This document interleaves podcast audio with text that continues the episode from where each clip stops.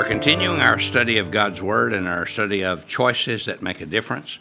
We just finished talking about choosing to believe God, to really, really believe God, to take God at His Word.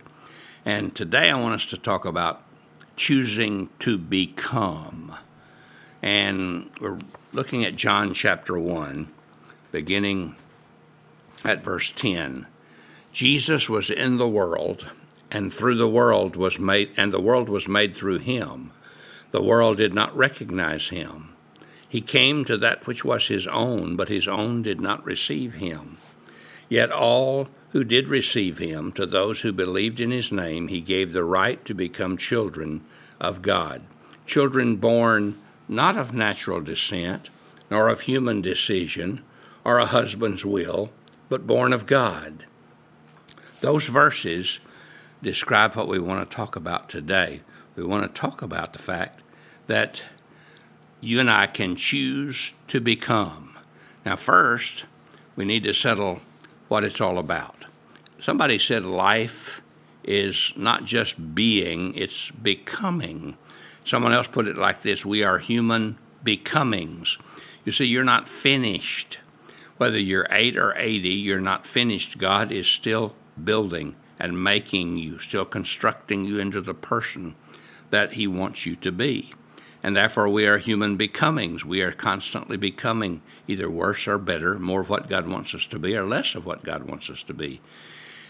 And so it's important for us to make those choices that are necessary to do that. So, first of all, what we need to discover here is that you and I can choose to become a child of God.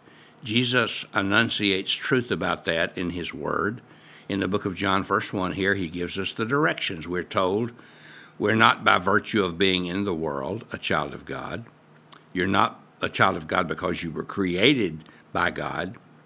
You cannot be a child of God by what you do. John points out in these verses, in verse 1, that we're not born into God's family or made a child of God because our parents were believers and we choose to be believers. See, the Jews thought because they were Jews who believed and their children were automatically in.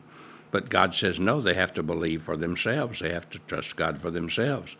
They felt God's favor was on them because they had been the chosen people. But Jesus said they weren't chosen to, to be given things that nobody else got. They were chosen so they could be used by God in a great way. Now, you can inherit natural characteristics from your parents, but you're not going to inherit salvation. Uh, many children of people who are believers don't see how important it is to early begin to share with their kids the importance of knowing Christ personally. In 1 Peter chapter 1 verse 23 the scripture says, being born again not of corruptible seed, that is from being born physically, but of incorruptible seed by the word of God which lives and abides forever. And what that simply says is that you can't be become a believer. You can't be spiritually born because you were physically born. Just because you're the son of a pastor or the son of a great, wonderful, dynamic Christian mom doesn't make you a Christian. You have to trust God for yourself. So the truth of God is simple on this. Don't count on your mate. Don't count on your parents. Don't count on your family. Don't count on your lineage. Don't count on your ancestry. Don't count on your inheritance. Don't count on anything except you personally putting your faith and your trust in Jesus Christ as your own Lord and Savior. That's how you become a child of God. John goes on to say, it's not of the will of the flesh, it's not what you can do. Some think they are naturally children of God, but that's not so. Some think they are children of God because they do they, they do they live a good life. They they try to do the right things, they make good decisions, they help others they try to be honest. But all of those things are good and, and encouraging, and there's things that we should do.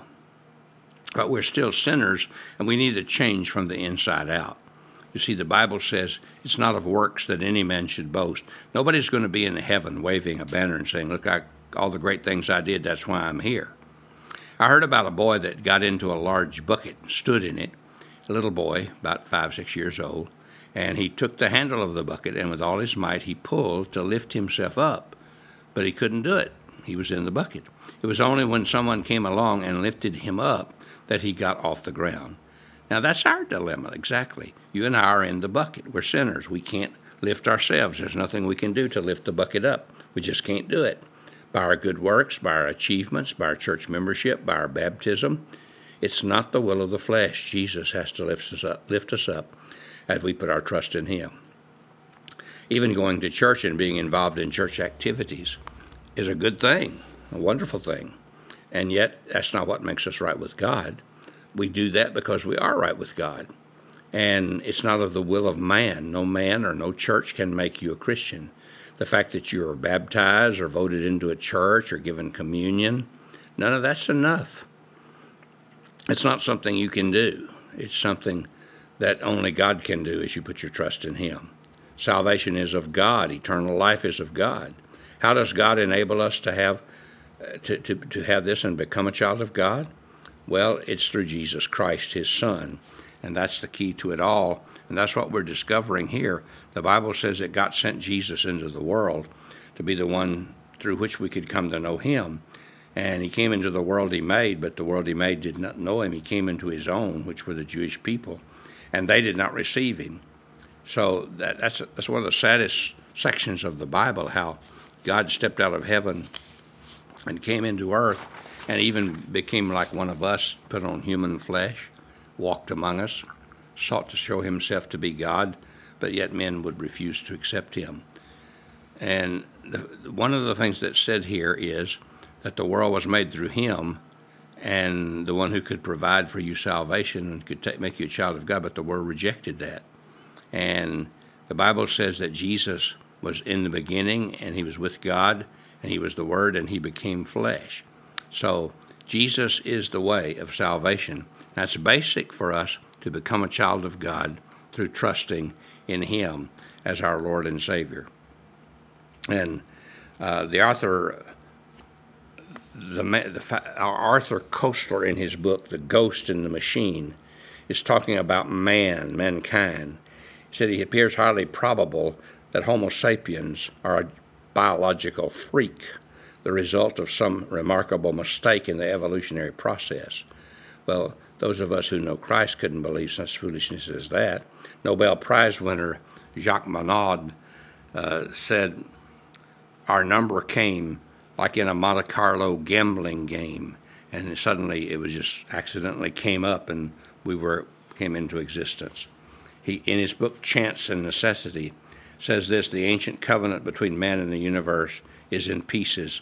Man knows at last he's alone in the universe, unfe- unfeeling immensity out of which he is immersed only by chance. His destiny is nowhere spelled out. That is, man is just an accident that happened. God says it's more than that. We can have that personal relationship with Him. If you don't have it, ask Jesus to forgive your sins and come into your life and be your Lord. Tomorrow we're going to talk more about what it means to become. Hope you'll be with me.